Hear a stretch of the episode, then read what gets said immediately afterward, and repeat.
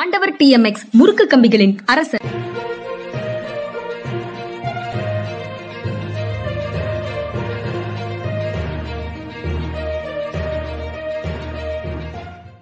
வணக்கம் இது மனிதா மனிதா. சார் வணக்கம் சார். வணக்கம்ங்க வணக்கம். சார் மும்பையில கூட்டணி இந்தியாவின் கூட்டம் நடந்து முடிஞ்சிருக்குது. மூன்று தீர்மானங்களை நிறைவேற்றி இருக்கிறார்கள் அப்படிங்கிறது ஒரு முக்கியமான செய்தி. அந்த மூன்று தீர்மானங்கள்ல அவங்க சொல்றது முதல்ல இயன்ற வரை நாங்க வந்து பொது வேட்பாளர் போடுவதற்கு தொகுதி உடன்பாடோடு தேர்தலை அணுகுவதற்கு முயல்கிறோம் அப்படின்னு சொல்றாங்க. அது சாதாரணமாக எனக்கும் உங்களுக்கும் அந்த வார்த்தை ரொம்ப வார்த்தை ரொம்ப பிடிச்சிருக்குது. அந்த அணுகுமுறையில ரொம்ப நேர்மை தெரியுது. எல்லாம் உண்மைதான். ஆனா பப்ளிக் கன்சம்ஷன் அதை எப்படி பார்க்கும்? நேர்மையும் தான் பார்ப்பாங்க. இத்தனை சொந்த சங்கடங்கள் இருக்குன்னு தெரிஞ்சும் முயற்சி பண்றாங்கன்னு. பார்ப்பாங்க. அந்த மாதிரி தான் பார்ப்பாங்க. ஆனா கூட்டணியில பிளவு அந்த வழக்கமா காலையில நேற்று காலையில நம்ம பேசியது எல்லாமே வந்து ஊடகங்கள்ல இப்ப கூட்டம் முடிஞ்சதுக்கு அப்புறம் பார்க்க முடியுது. கோஆர்டினேட்டராக நிதிஷ்குமார் இல்லை அப்படின்னு சொல்றாங்க. அதை யாருக்கு கோஆர்டினேட்டராக நிதிஷ்குமார்னு யார் சொன்னாங்கங்கிறது தெரியல. எல்லாமே கசி கசிந்து வந்த தகவல்கள் தான். அதை யார் கசிய விட்டார்கள்னு தெரியல. இவங்களா சொல்லிட்டு அது தெரியல. உடனே அதிருப்தியில இருக்காரு அப்படின்னு சொல்றாங்க. அதுக்கப்புறம் கோஆர்டினேட்டிங் கோஆர்டினேஷன் கமிட்டியில வந்து நிதிஷ்குமார் இல்ல ராகுல் காந்தி இல்ல கார்கே இல்ல அப்படின்னு அந்த கோஆர்டினேஷன் கமிட்டி முக்கியமான கமிட்டி இல்லை என்பது போன்ற ஒரு தோற்றத்தை உருவாக்குகிறார்கள். இல்லையே அவங்க எல்லாருமே மற்றவங்க வழிநடத்துவதற்கே நாங்கள் ஏற்றுக்கொள்கிறோம்னு சொல்றதை இதை ஏன் ஏற்றுக்கிடக்கூடாது கரெக்ட் எல்லாரும் வந்து பஞ்ச ஆமா கிருஷ்ணன் வந்து பஞ்சபாண்டவர்கள்ட்ட வந்து கேட்டபோது போர் வேணுமா வேண்டாம் முதல்ல வந்து சகாதவன் என்று கேட்டார். அப்போ அவர் வந்து கேட்டார் என்ன கிருஷ்ணா நான் வயசில் சின்னவன் என்கிட்ட கேட்குறேன்னு சொன்னபோது கிருஷ்ணன் சொன்னான்னா வயசில் பெரியவங்களாம் சொன்னதுக்கப்புறம் நீ எதுவும் பேசவே மாட்டியே. உங்ககிட்ட இருந்தாலும் துவங்கணும் அப்படின்னு சொல்லி சொன்னாங்க. அது மாதிரி அறியப்பட்ட தலைவர்களாக உள்ளவர்கள் மாநில தலைவர்களை ஊக்குவிப்பதற்காக இதை செய்கிறார்கள் அப்படின்னு ஏன் எடுத்துவிடக்கூடாது இப்போ இவங்க முடிந்த அளவுக்கு முயல்கிறோம்னு சொல்லி சொல்லியிருக்காங்க. இப்போ அப்படி சொல்லாமல் நாங்கள் எல்லா இடத்திலும் பொது கூட்டணி வேட்பாளரை நிறுத்துவோம்னு சொல்லியிருந்தாங்கன்னா அதே ஆட்கள் என்ன சொல்லியிருப்பாங்க? சும்மா கதை விடுறாங்க பார்த்தீங்களா அப்படின்னு இருப்பாங்க நேரம் அதனால பேசுறவங்க பேசிக்கிட்டே இருப்பாங்க. இதெல்லாம் பொருட்படுத்தாம போகணும்னு நினைக்கிறேன் அது போக முதல் கூட்டம் முடிஞ்சு பாட்னா கூட்டம் முடிஞ்சு சென்னை வந்து இறங்கும் போதே முதலமைச்சர் ஸ்டாலின் திமுக தலைவர் ஸ்டாலின் வந்து தெளிவாக சொன்னார் சார். தமிழ்நாடு மாதிரி கூட்டணி கூட்டணி இல்லாத இடங்கள்ல தொகுதி உடன்பாடு தொகுதி உடன்பாடு இல்லாத இடங்கள்ல பொது வேட்பாளர் அப்படின்னு அதோட அவர் நிறுத்திக்கிட்டாரு. அது வரைக்கும் உண்டு. அதையும் தாண்டி அந்த பொது வேட்பாளரும் போட முடியலன்னா ஃப்ரெண்ட்லி கண்டெஸ்ட் ஆமா இருக்கும். கேரளால. ஃப்ரெண்ட்லி கண்டஸ்ட் இருக்கும். கேரளால. ஃப்ரெண்ட்லி கண்டஸ்ட் தான் இருக்கும். இருக்கும். யாரு ஜெயிச்சாலும் அவங்க ஆன்டி பிஜேபியா தான் இருப்பாங்க. இருப்பாங்க. அது போக ஐநூத்தி நாற்பத்தி மூன்று தொகுதிகள்லயும் உடன்பாடு எட்டணும்னு ஒன்றும் அவசியம் இல்லை.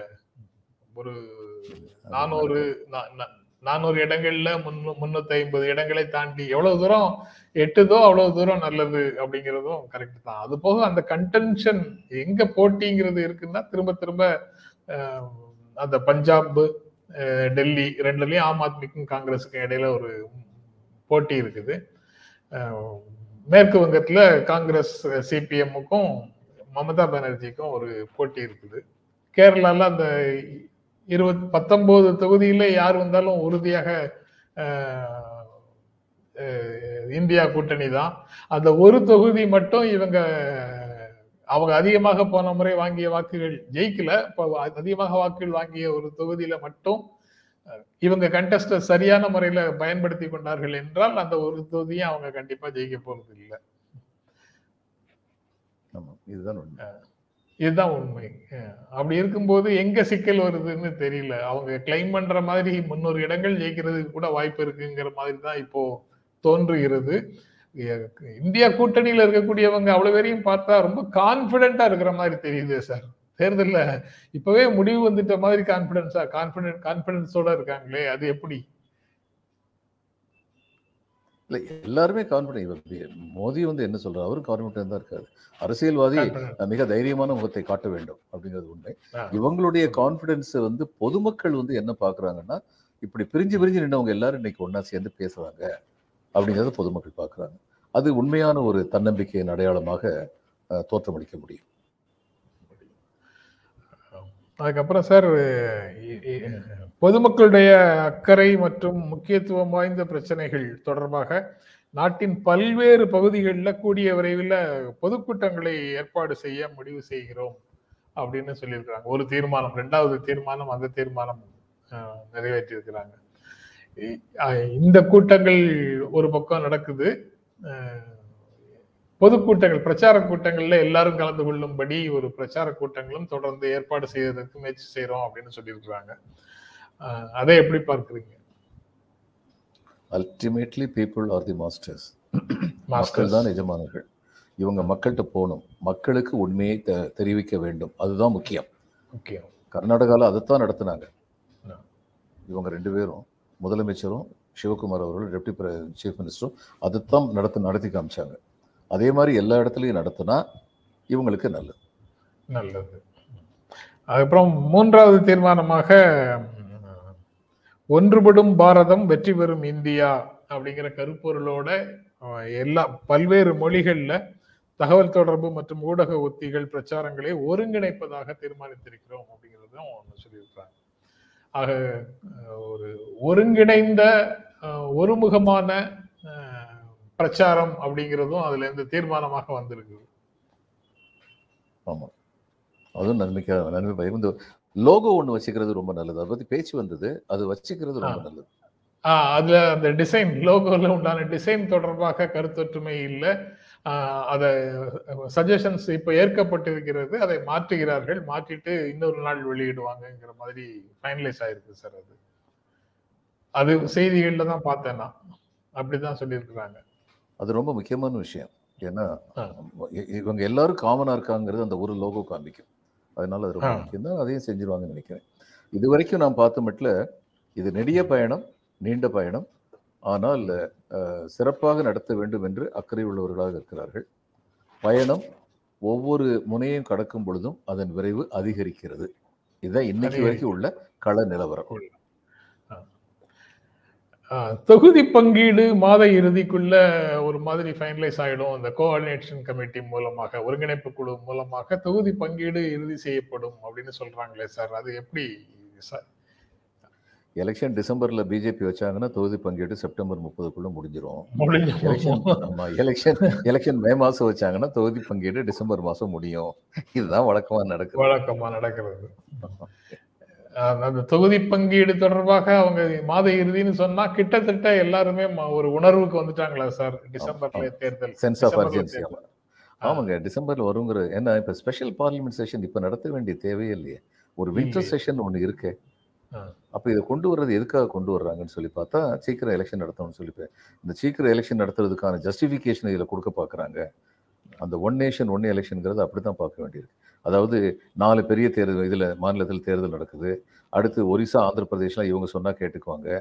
அடுத்து இவங்க ஆள்ற மாநிலங்கள் எல்லாத்தையுமே இந்த நேரத்துல ஒரே நேரத்துல தேர்தலை கொண்டு வந்துட்டு ஒன்றிய தேர்தல் இப்ப நடத்திடுறோம். அனாவசியமா நிர்வாக செலவு இருக்கக்கூடாதுன்னு சொல்றோம். அப்படின்னு அதுக்காக இப்ப தேர்தல் நடத்துற மாதிரி ஒன்றிய தேர்தல் நடத்துற மாதிரி இவங்க வந்து நாடாளுமன்ற தேர்தல் நடத்துற மாதிரி கொண்டு வரலாம். அதா- அதாவது மமதா பானர்ஜியோ அரவிந்த் கெஜ்ரிவாலோ மு க ஸ்டாலினோ ஒத்துக்க மாட்டாங்க. அதனால நாங்க வந்து அவங்க எல்லாம் நடத்துற தேர்தலோட நாங்க போய் நடத்திடுறோம். இதன். மூலமாக நாட்டுக்கு செலவை குறைக்கிறோம் அப்படின்னு ஒரு கேம்பெயின் எட்ஜ் கிடைக்கிறதுக்கு முயற்சி செய்யறாங்களா ஒரு ஒரு நாடு அதற்கு ஒரு தேர்தல்ங்கிறது நிர்வாக செலவை நிச்சயமா குறைக்கும். ஆனால் நிர்வாக செலவை குறைப்பது முக்கியமா? இந்த நாட்டின் ஜனநாயகத்தை காப்பது முக்கியமான்னு பார்த்தா நிச்சயமா ஜனநாயகத்தை காப்பது அதை விட முக்கியம். நிர்வாக செலவை விட. இப்போ ஒரு இது வந்து என் திரும்ப திரும்ப இவங்க இந்த பொய் பிரச்சாரம்ங்கிறது இதுதான். ஐம்பத்தி ரெண்டுலையும் ஐம்பத்தேழுலையும் அறுபத்தி ரெண்டுலையும் அறுபத்தேழுலையும் வந்து ஒரே நேரத்தில் தான் தேர்தல் நடந்ததுங்கிறாங்க. ஆமா ஒரே நேரத்தில் தேர்தல் நடந்தது. அதுக்கு என்ன காரணம்? சட்டமன்றங்கள் எல்லாமே வந்து இந்த மாநிலத்தில் இருந்த சட்டமன்றங்கள் எல்லாமே தங்களுடைய ஐந்து வருட ஆயுளை பூர்த்தி செய்தார்கள்.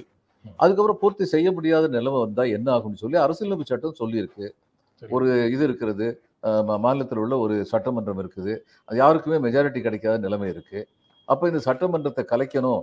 அது அது அப்படி மெஜாரிட்டி இல்லாத நிலைமை ஒரு பக்கம் இருக்கட்டும். மெஜாரிட்டி இருக்கும்போதே ஆளும் கட்சி வந்து சட்டமன்றத்தை கலைத்து தேர்தல் நடத்த வேண்டும் அப்படின்னு சொல்லி ஆளுநருக்கு வேண்டுகோள் விடுத்தால் அவர்களுக்கு மெஜாரிட்டி இருக்கும்போது அந்த வேண்டுகோள் ஏற்றுக்கொள்ளப்பட வேண்டும். அதுதான் சட்டம். அப்போ ரெண்டு வருஷம் கழிச்சு இப்போ இதில் வந்து ஆயிரத்தி தொள்ளாயிரத்தி எழுபத்தி ரெண்டில் நடக்க வேண்டிய தேர்தல் வந்து கலைஞர் வந்து எழுபத்தி ஒன்றில் நடத்தணும்னு சொன்னார். ஏற்றுக்கிட்டாங்க அந்நேரம் அந்த இதோட நாடாளுமன்ற தேர்தலோட சேர்த்து நடத்துகிறோம்னு சொல்லி சொன்னார். ஏற்றுக்கிட்டாங்க அவர் ஜெயிச்சு வந்ததுக்கு அப்புறம் எழுபத்தொன்னுல இருந்து எழுபத்தாறு வரைக்கும் அவருக்கு வந்து பதவி இருக்கும். அடுத்த அஞ்சு வருஷத்துக்கு. இந்த எழுபத்தொன்னுல இருந்து எழுபத்தி ரெண்டு வந்து போனது போனது தான் அதே மாதிரி இப்ப ம- மத்தவங்கெல்லாம் வந்து அறுபத்தி ஏழுக்கு அப்புறம் எழுபத்தி ரெண்டு தேர்தல் நடத்தும் போது தமிழ்நாட்டுல மறுபடியும் ஒரு எழுபத்தி ரெண்டு தேர்தல் நடத்துங்கன்னு சொல்ல முடியுமா? இவங்களுக்கு ஒரு வருஷம் மட்டும் தான் ஆயுள்னு சொல்ல முடியுமா? அப்ப இதெல்லாம் வந்து யோசிக்க வேண்டாமா?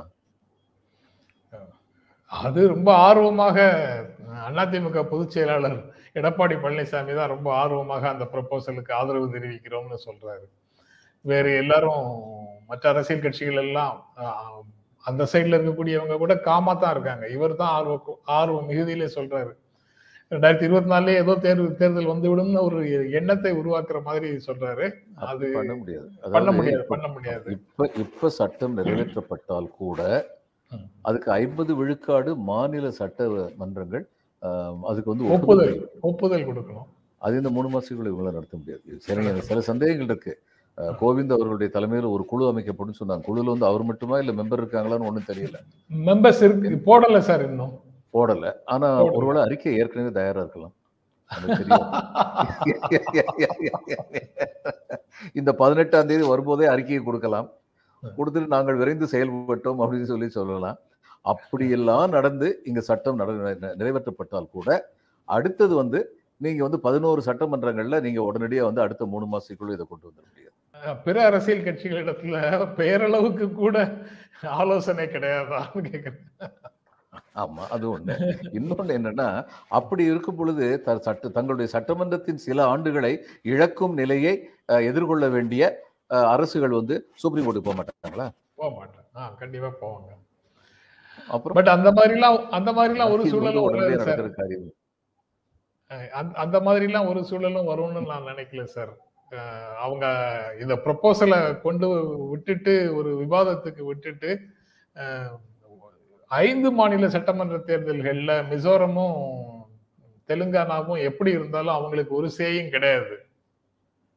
மீதி மூன்று மட்டும் காங்கிரஸோட நேரடியாக போட்டியிடக்கூடிய இடங்கள்ல தோற்று போய்விட்டால் அந்த பெர்செப்ஷன் வார்ல மிக பயங்கரமா அடி வாங்கிடுவோம் கர்நாடகாவில் வாங்கிய அடியிலிருந்தே அவங்க இன்னும் மனசளவில் மீண்டு வந்ததாக தெரியல. அவங்க வந்து அரசியல்வாதிகள் எதிர்கொள்வதை போல எதிர்கொள்ற மாதிரி தெரியல. பர்சனலாக எடுத்துக்கொள்கிறார்கள்னு தோன்றுகிறது.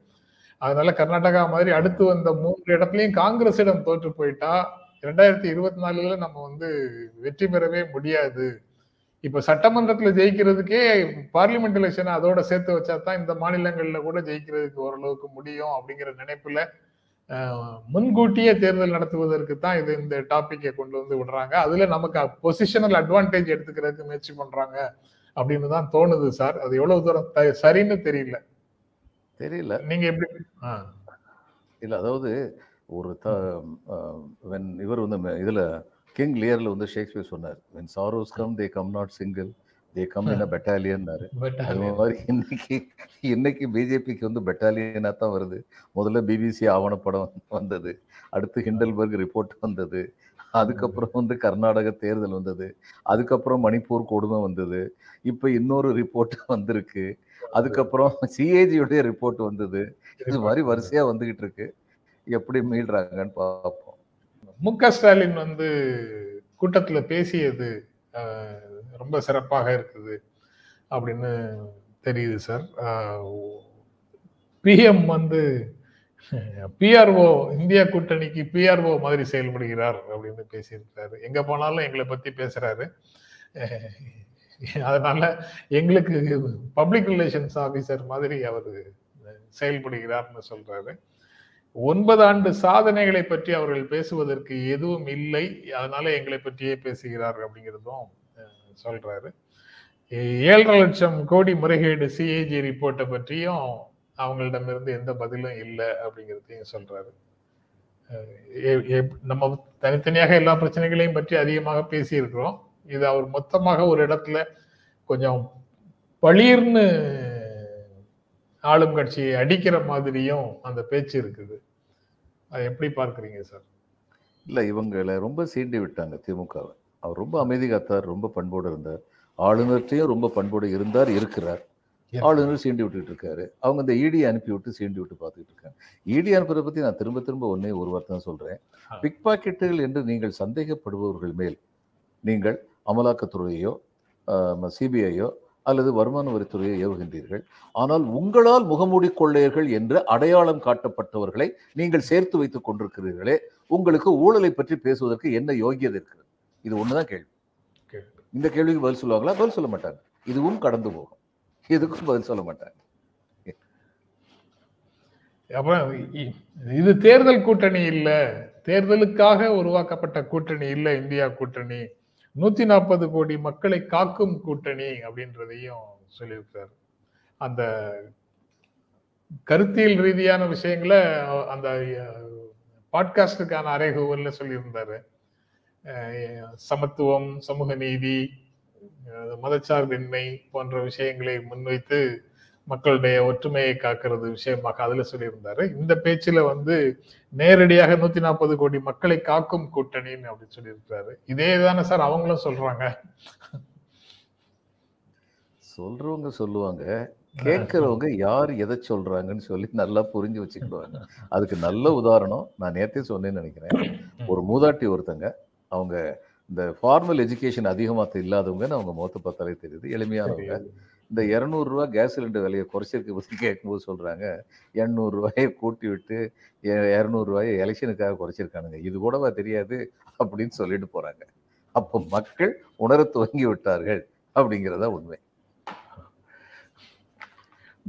அப்புறம் பிஜேபி பதற்றமாக இருக்கு அரசு பதற்றமாக இருக்கு பேனிக் ரியாக்ஷனோட இருக்கிறாங்கங்கிற ஸ்டேட்மெண்ட்ஸ் வந்து தொடர்ந்து இந்தியா கூட்டணியில் இருக்கக்கூடியவங்க சொல்றாங்க சார்.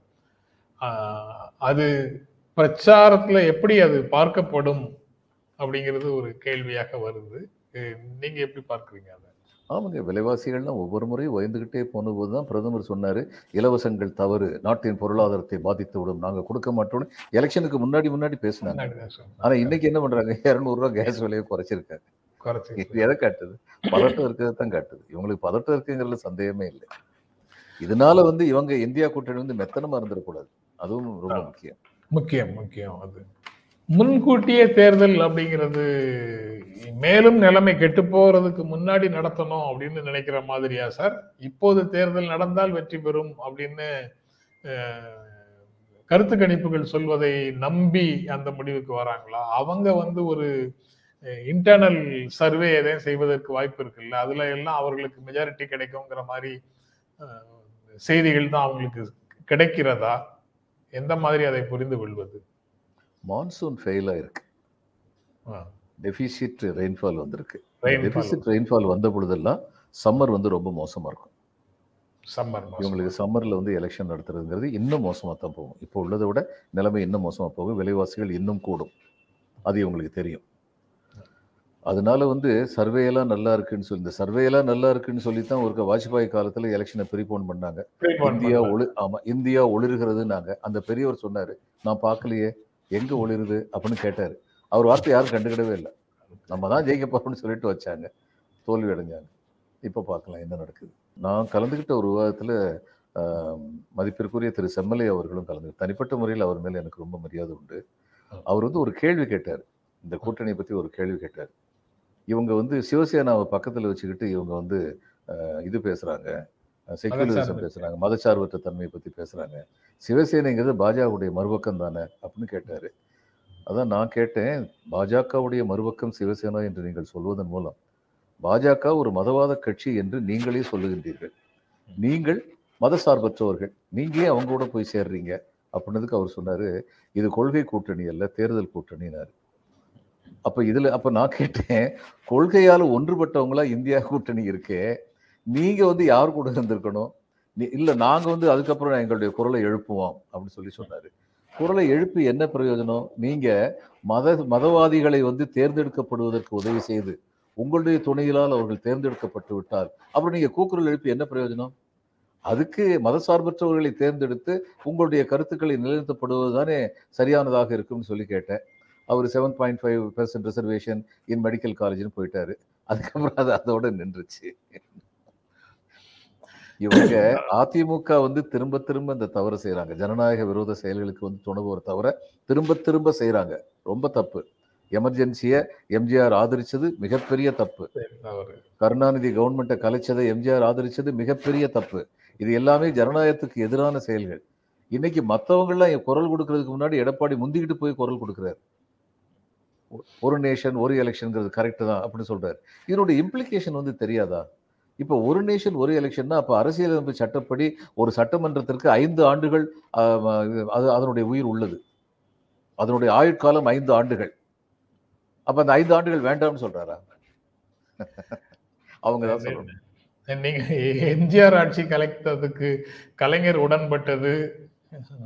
தவறு மிகப்பெரிய அப்படின்னு அத- அத நீங்க சொல் நீங்க நீங்க முன்னாடி சொல்லியிருக்கோம். இப்ப சொல்லும் போது சொல்லலைன்னா நாளைக்கு கமெண்ட் இருக்கு. ஆமா ஆமா அதுவும் தவறு.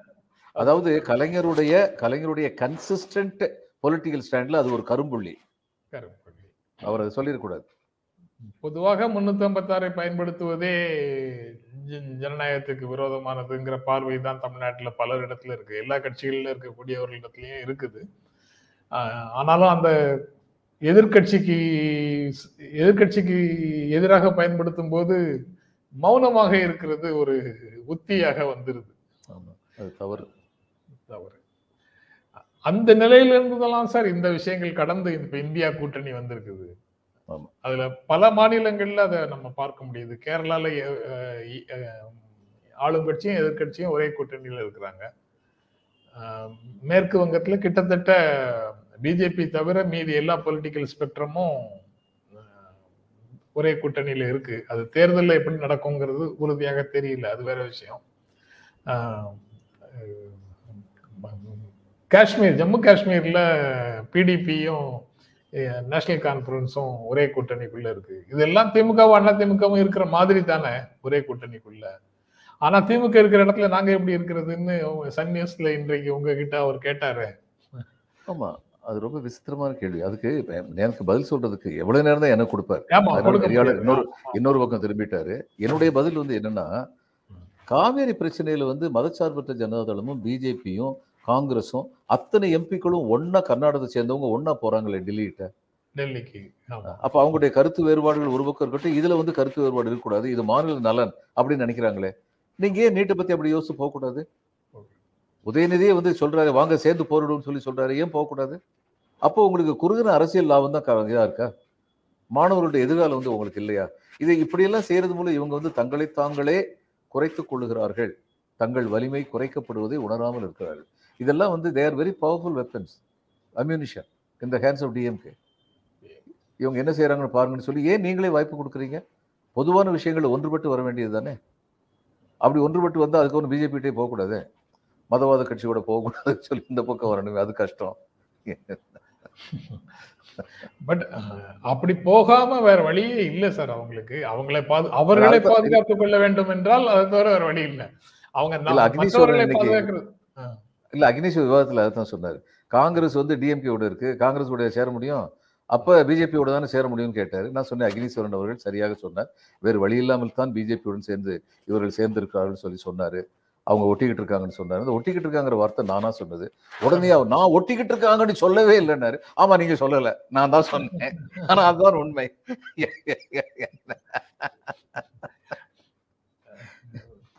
நானும் உண்மை என்னன்னா கடைசியில வந்து இவர் வந்து திரு செம்மலை அவர்கள் வந்து ஒன்று சொன்னாரு. ஒன்றுபட்ட இது நந்தவனத்தில் ஒரு ஆண்டி அது நாலாறு மாதமாய் குயவனை வேண்டி கொண்டு வந்தான் ஒரு தோண்டி. அதை கூத்தாடி கூத்தாடி போட்டுடை தாண்டின்னு சொல்லி இந்த பாட்டு திரு பாலச்சந்திரனுக்கும் தெரியும்னு நினைக்கிறேன். இந்த கதி தான் இந்த இந்தியா கூட்டணிக்கு வரப்போகுதுன்னு சொன்னார்.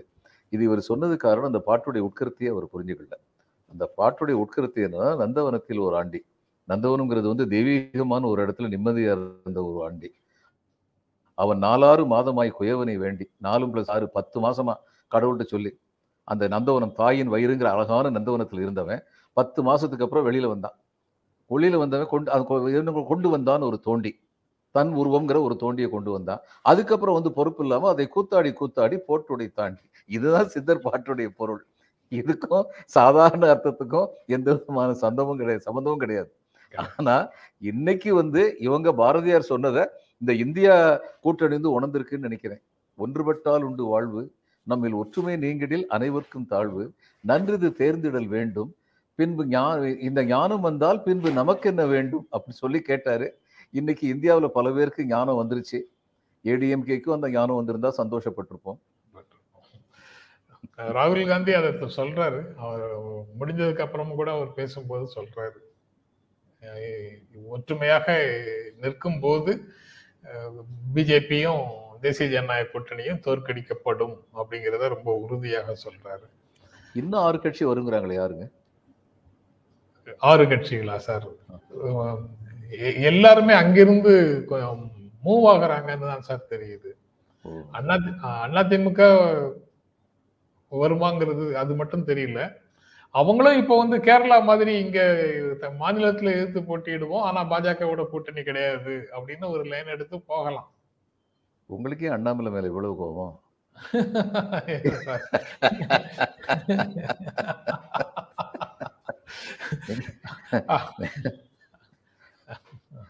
அந்த அதிகாரியை நான் பார்த்ததே இல்லை சார். அப்புறம் எப்படி அப்புறம் எப்படி கோபம் வரும்? நீங்க தனிப்பட்ட பாத்தீங்கன்னா அவர்கிட்ட வந்து நேசத்தோட தான் இருப்பீங்க. தனிப்பட்ட முறையில் எல்லாத்தையுமே நல்லா பழகக்கூடியவர். நல்லா பழகக்கூடியவர். அவர் கொள்கை வேறுபாடுக்காக வேண்டி நான் குத்திக்கிட்டு வச்சுக்கிட்டாரு ஆமா ஆமா ஆமா. அது அணுகுமுறைங்கிறத தாண்டி எனக்கு வேற பார்வையெல்லாம் இல்லை சார். அவ அது அவர்களுடைய அணுகுமுறை. எங்க பிரச்சனை வருதுன்னா பிற உயிர்களுடைய பிற உயிர்கள் பறிக்கப்படுவதும் பிற உயிர்களை துன்புறுத்துவதும் கொலைகளை நியாயப்படுத்துவதும் இந்த மாதிரி ஒரு அழித்தொழிப்பை கொள்கையாக ஏற்றுக்கொள்வதும் அது நிஜம்தான். அந்த மாதிரி வர்ற ஆட்களோட மட்டும்தான் இவர்களோட என்ன பெருசா உறவு தேவை இருக்கு அப்படிங்கிற உணர்வு வருது அது இல்லாத வரைக்கும் உண்மைதான். பொருளாதார ரீதியான அணுகுமுறையில உள்ள வேறுபாடு மற்ற பிரச்சனைகள் எல்லாம் வரக்கூடிய இடங்கள்ல அந்த மாதிரி கருத்து வேறுபாடு கொண்டவர்களோட எந்த சிக்கலும் வந்ததில்லை. கடந்த காலங்கள்ல எல்லாரோடையும் அப்படித்தானே சார் இருந்திருக்கிறோம். ஆமா.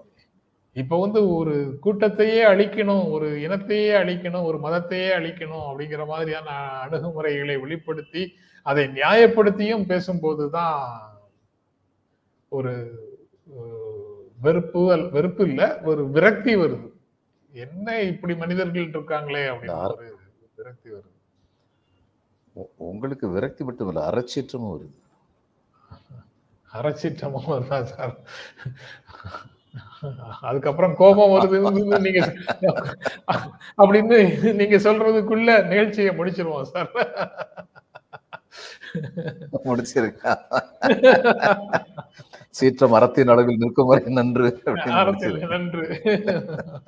நண்பர்களே உங்களுக்கும் எங்கள் அன்பும் நன்றியும். மீண்டும் சந்திப்போம். நன்றி வணக்கம்.